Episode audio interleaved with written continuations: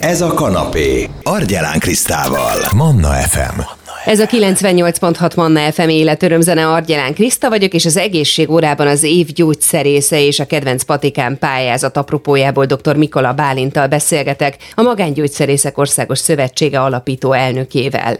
13 évvel ezelőtt milyen céllal hozták létre az év gyógyszerésze pályázatokat, majd később a kedvenc patikám elismerést? 13 évvel ezelőtt született az a gondolat, hogy a gyógyszertári gyógyszerészet célkitűzéseinek megfelelően, amely szerint a beteg kapcsolatok és a beteg gyógyszerszedési magatartása rendkívül fontos az egészségnyereség szempontjából. Szándékunk volt föltárni szélesebb körben az iránti téma iránt való érdeklődést.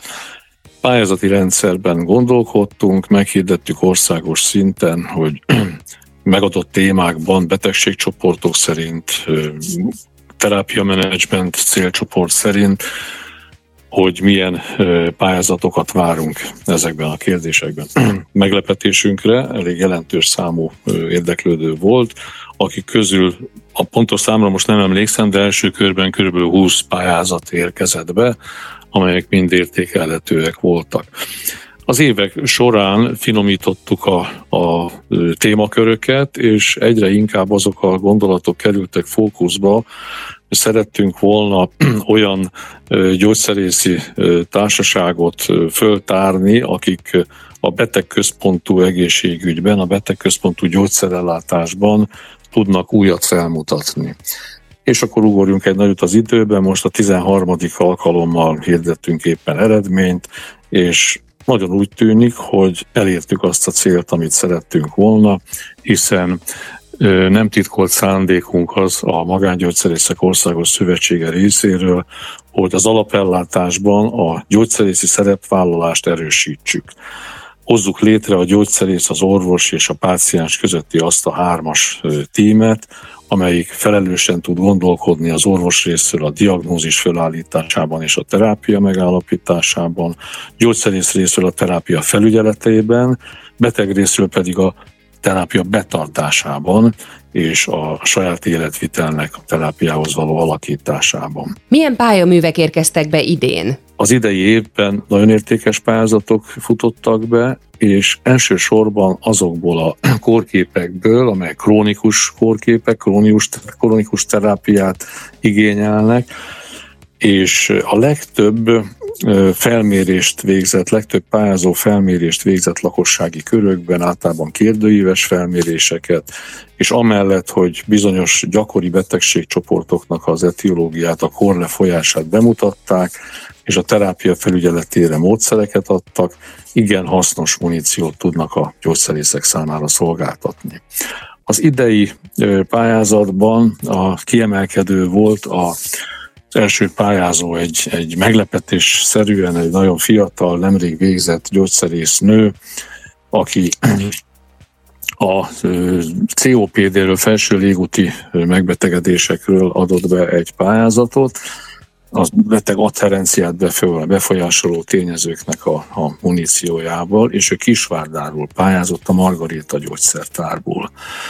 Sok érdekes, értékes pályázat volt, még a, a, talán a másodikat említeném, aki egy, egy beteg által is könnyen fogadható terápiás segédletet adó kártyarendszert vezetett be, ami abban a szempontból érdekes, hogy nagyon nagy az információs aszimetria az orvos, gyógyszerész és a beteg között. Ugye a, a beteg szeretné érteni és, és okosan alkalmazni a terápiáját, a gyógyszerész pedig szeretné átadni azt a muníciót, ami a helyes terápia betartásához szükséges. A pályázó, aki dr. Lexikov Gábor volt, Pacsáról pályázott, egy kis patikából, a fekete patikából, és egy olyan egészen új módszert mutatott be, ahol szimbolikus kártyákkal segíti a betegeknek a terápia megértését. Nyilván, hogy ez egy olyan betegkör feltetően, ahol időskorú betegek vannak, és igénylik a, a szóban adott segítség mellett a vizuális megjelenítést is, egy egészen új módszert mutatott be. Milyen díjakat osztottak ki? A 16 beérkező pályázat rendkívül értékes volt, több díjat osztottunk ki, egy elsőt, egy másodikat, megosztott harmadikat, és még külön díjat is kellett adnunk.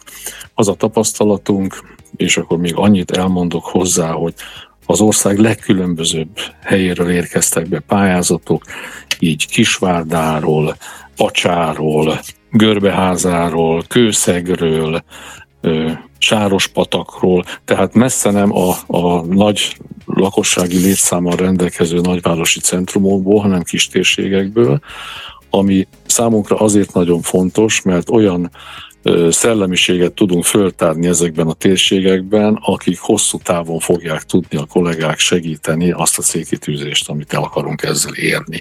Nevezetesen, hogy a beteg, a gyógyszerész és a, az orvos együtt tudjon működni a helyes terápia felállításában. Azért tartjuk ezt nagyon fontosnak, mert meggyőződésünk, hogy az egészségügyi ellátó rendszernek a jelenlegi ö, nehéz, problematikus helyzetében az alapellátás rendbetétele a legfontosabb. Akkor úgy gondoljuk, hogy kevesebben kerülnek a szakellátásra, és még kevesebben a fekvőbeteg ellátásra. Meggyőződésünk az, hogy a gyógyszerészetben, és a Covid időszak ezt bizonyította, amikor csak a gyógyszertárak voltak az alapellátás szintjén hozzáférhetők, sokkal több talentum van, mint amennyit most igényel az ellátórendszer.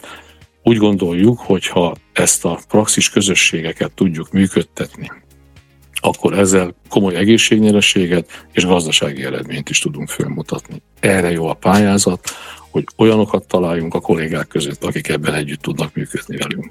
Ugye a teljes egészségügyi ellátórendszer megújulás alatt van, léptenyomon belebotlunk a mesterséges intelligencia felhasználási területeibe. Hogyan érinti ez a gyógyszerészeket, illetve a lakosságot? Hogy látja, mit hoz majd a jövő? Hát visszanyúlva az a tapasztalatom, hogy a hármas együttműködés felé haladunk a téma kijelölésben és a pályázatok minőségében is.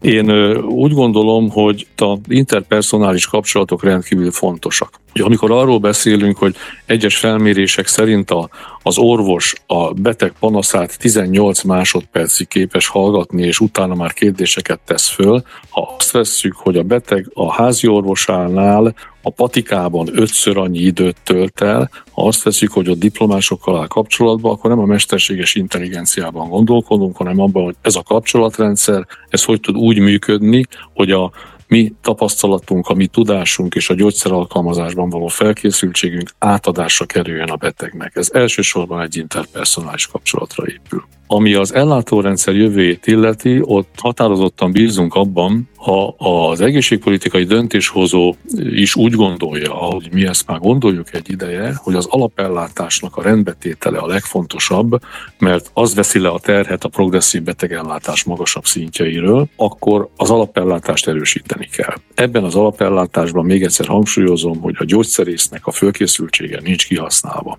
Nagyon sok európai példát tudnék felsorolni, ahol ahol 10-15 féle gyógyszerészi gondozási és terápiamenedzsment program zajlik. Ugye a, a metabolikus szindróma mérésektől egészen a vakcinációig terjed ez a lista. Ezek nálunk még nagyon döcögősen mennek. Ez egy olyan tartalék, ami a meglévő szellemi kapacitásnak a kihasználásával komoly egészségnyereséget tud fölmutatni, mindamellett rendkívül gazdaságos is, és leveszi a terhet részben a házi orvosról, akik ugye kevesen vannak, részben az ellátás magasabb szintjeiről. Én a mesterséges intelligenciát itt még távolabbinak látom.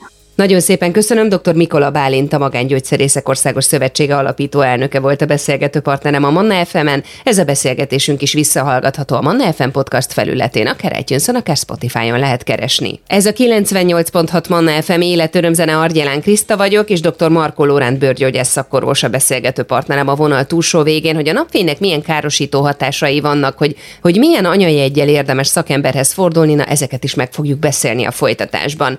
Nekem abszolút az a tapasztalatom, hogy látok valamilyen elváltozást a bőrömön, és azt gondolom, hogy fú, ez biztos, hogy nagyon-nagyon problémás. Elmegyek a bőrgyógyászhoz, aki arra egyáltalán nem mond semmit, viszont mellette van egy miniatűr pici, ami meg mondjuk problémát, gondot okozhat. Igen, ebben teljesen igaza van. Gyakran találkozunk olyan nagy, kocsányos, megnőtt melltartópántba, fehér neműbe beavatkozó anyajegyekkel, amik miatt aggódunk, mert rendszeresen sérülnek, de valóban bőrügyes szemmel nem feltétlenül jelentenek problémát. Míg más esetben, míg az ember arra gondolna, hogy ezzel nincsen probléma, mégis bőrgyászati szemmel, ezeknél kiderülhet, hogy valóban a műtét szükséges. Mire gondolok itt? Bőrgyászatból a legfontosabb dolog az, hogyha a páciens egy új keletű hirtelen változó nyégyet észlel, aminek az utóbbi időben ez egy-két-három hónap is lehet, tehát nem túl régóta, láthatóan változik a mérete, ezzel feltétlenül fel kell keresni a, a bőrgyógyász kollégát, vagy hogyha már egy meglévő anyajegy változik nagyon hirtelen láthatóan a szemünk előtt. Tehát minden esetben a szemünk előtt történő változások azok, amik felhívják arra a figyelmet, hogy ezt egy bőrgyógyász kollégának feltétlenül meg kell mutatni, és utána ő a vizsgálatot követően pedig meg fogja tudni azt mondani, hogy ez egy vakárma volt, vagy pedig valóban szükséges a műtét. Azzal még kiegészíteném, hogy a hölgyek esetén, különösen, hogyha világos bőrűek, kékszeműek, a statisztika azt mutatja, hogy az alsó végtag, fenékcomb, végtagok, talp, akár területére sokkal jobban oda kell figyelni, és hogyha ezen a területen látunk új, sötét, fekete anyajegyet, ami esetleg valóban szemünk előtt növekszik, akkor feltétlenül keresünk fel a bőrgyógyász kollégákat. Mi az, ami még a napfény káros hatásának tudható be, és mondjuk mi okozhatja például a melanómát? Én megfordítanám a kérdést, mert ugye az volt, hogy mi az, ami még a napfénynek tudható be, és a másik kérdés az pedig az volt, hogy mi okozhatja ugye a melanómát. Valójában a melanómának a kialakulásában nagyon jelentős szerepe van a meglévő genetikának is. Ezért van az, hogy hogyha világosabb a bőrünk, akkor nagyobb eséllyel kaphatunk melanomát. Tehát magyarul a genetikai faktoroknak túlnyomó ö, jelentősége van, és ez azért is nagyon fontos, mert hogyha belegondolunk, például a szemünkön is lehet melanoma, lehet például a talpunkon is, és azért azt nyugodtan el lehet mondani, hogy a talpunkat általában nem süti annyira intenzíven a napfény, mégis sajnos előfordulhat, hogy ezen a területen kialakul a melanoma. Tehát összefoglalóan valóban a napfény az hozzájárulhat a melanoma kialakulásához, viszont nagyon fontos, hogy tudjunk arról, hogy a meglévő genetikai adottságunk nagyon jelentősen ezt befolyásolhatják, és ezért is szükséges szűrővizsgálatra mennünk, ahol a kolléga meg fogja mondani, hogy a mi bőrtípusunk és egyéb korábban elszenvedett napégéseknek a következményeként mekkora kockázattal számolhatunk bármilyen típusú bőrelváltozásnak a kialakulására. És hát ugye a másik kérdése pedig az volt, hogy a napfény hatására milyen egyéb belváltozások alakulhatnak ki.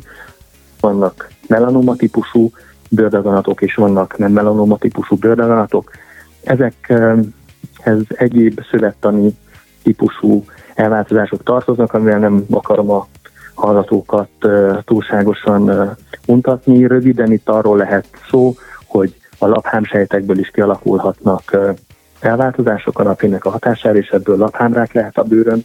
Ez leggyakrabban a napfények kitett vagy leggyakrabban leégett területeken alakul ki, például a homlokon, fülkagyló, akár a hátterületén, és van egy másik típusú elváltozás, amit úgy hívnak, hogy bazalioma, vagy sejtes karcinoma, ami szintén hasonló területen alakulhat ki, leggyakrabban szintén a genetikailag érintett pácienseken. Van még több másfajta bőr daganat is. Én azt gondolom, hogy itt továbbiakban ezekben részletesen belemenni talán nem ennek a beszélgetésnek a, a tárgya. Sokan talán nem is tudják, hogy a napfény hatása, vagy akár a szolárium ráncosodást is okozhat. Szerintem, hogyha a mai hölgyek, akik rengeteg-rengeteg pénzt áldoznak a ránctalanításra, ezzel tisztában lennének, akkor sokkal könnyebb dolguk lenne. Ez, ez teljességgel így van.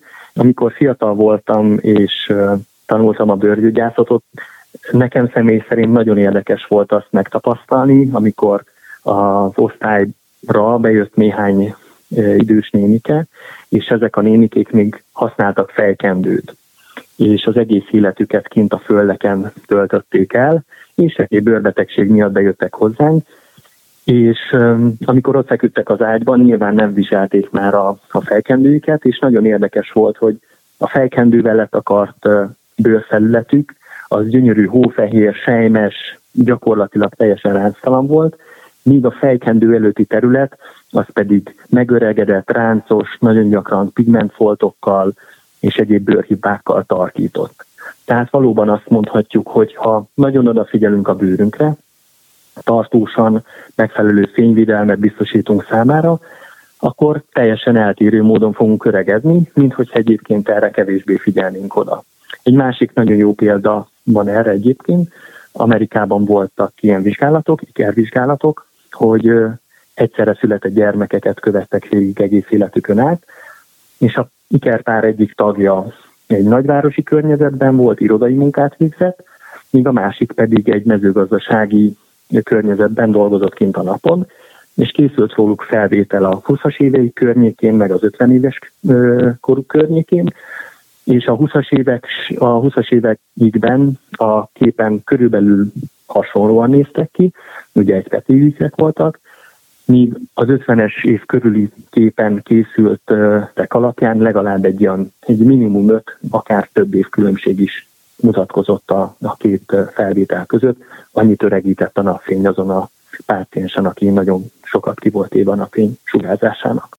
Doktor úr összefoglalva a mai témánkat, mit tudna mondani a Manna hallgatóknak, mire érdemes figyelni? Sok újdonsággal nem fogok tudni szolgálni, hiszen mindenki már unásig tudja azokat a dolgokat, amit tenni kell. Sokkal nehezebb kérdés az, hogy valójában ezeket be is tudjuk tartani. A bőr az hasonlóan a tüdőszövethez az első frontvonalban érintkezik a külső környezeti elemekkel, és ugye ugyanúgy tudjuk, hogy dohányozni nem szabad, egészségtelen. Ez már egyre jobban beszivárog a köztudatban, hogy ne károsítsuk a tüdőnket, és hasonlóképpen a bőr az UV-sugárzással találkozik elsőként, ez ellen védi a bőrünket, és én azt tudnám tanácsolni, hogy egy észszerű kompromisszumot kell mindig kötni abban a tekintetben, hogy mekkora mennyiségű UV-sugárzásnak tesszük ki a bőrünket. Tehát az, amikor lepirosodik, leég, az már valószínűleg mondható, hogy biztosan káros hatású, és leggyakrabban, hogyha tehetjük, és hosszú távon szeretnénk, hogy fiatal és üde legyen a bőrünk, akkor pedig valóban érdemes fényvédő készítményeket használni. Hogyha tartósan kint vagyunk a napon, ne Isten vízisportot végzünk, akkor napszemüveget is érdemes, adott esetben sapkát is hordani, egy baseball sapkát például, és léteznek például szörfuházatok, UV-szűrős ruházatok, amikkel úgy tudjuk védeni a bőrünket, hogy mondjuk a korallokat sem bántjuk, és a bőrünket sem kell teljes mértékben lekenni. Nagyon szépen köszönöm, dr. Markó Lórend bőrgyógyász szakorvos volt a beszélgető partnerem itt a Manna fm és ez a beszélgetésünk is a podcast formájában visszahallgatható lesz, akár itunes akár Spotify-on lehet keresni. Manna, ez a kanapé, Argyelán Krisztával. F.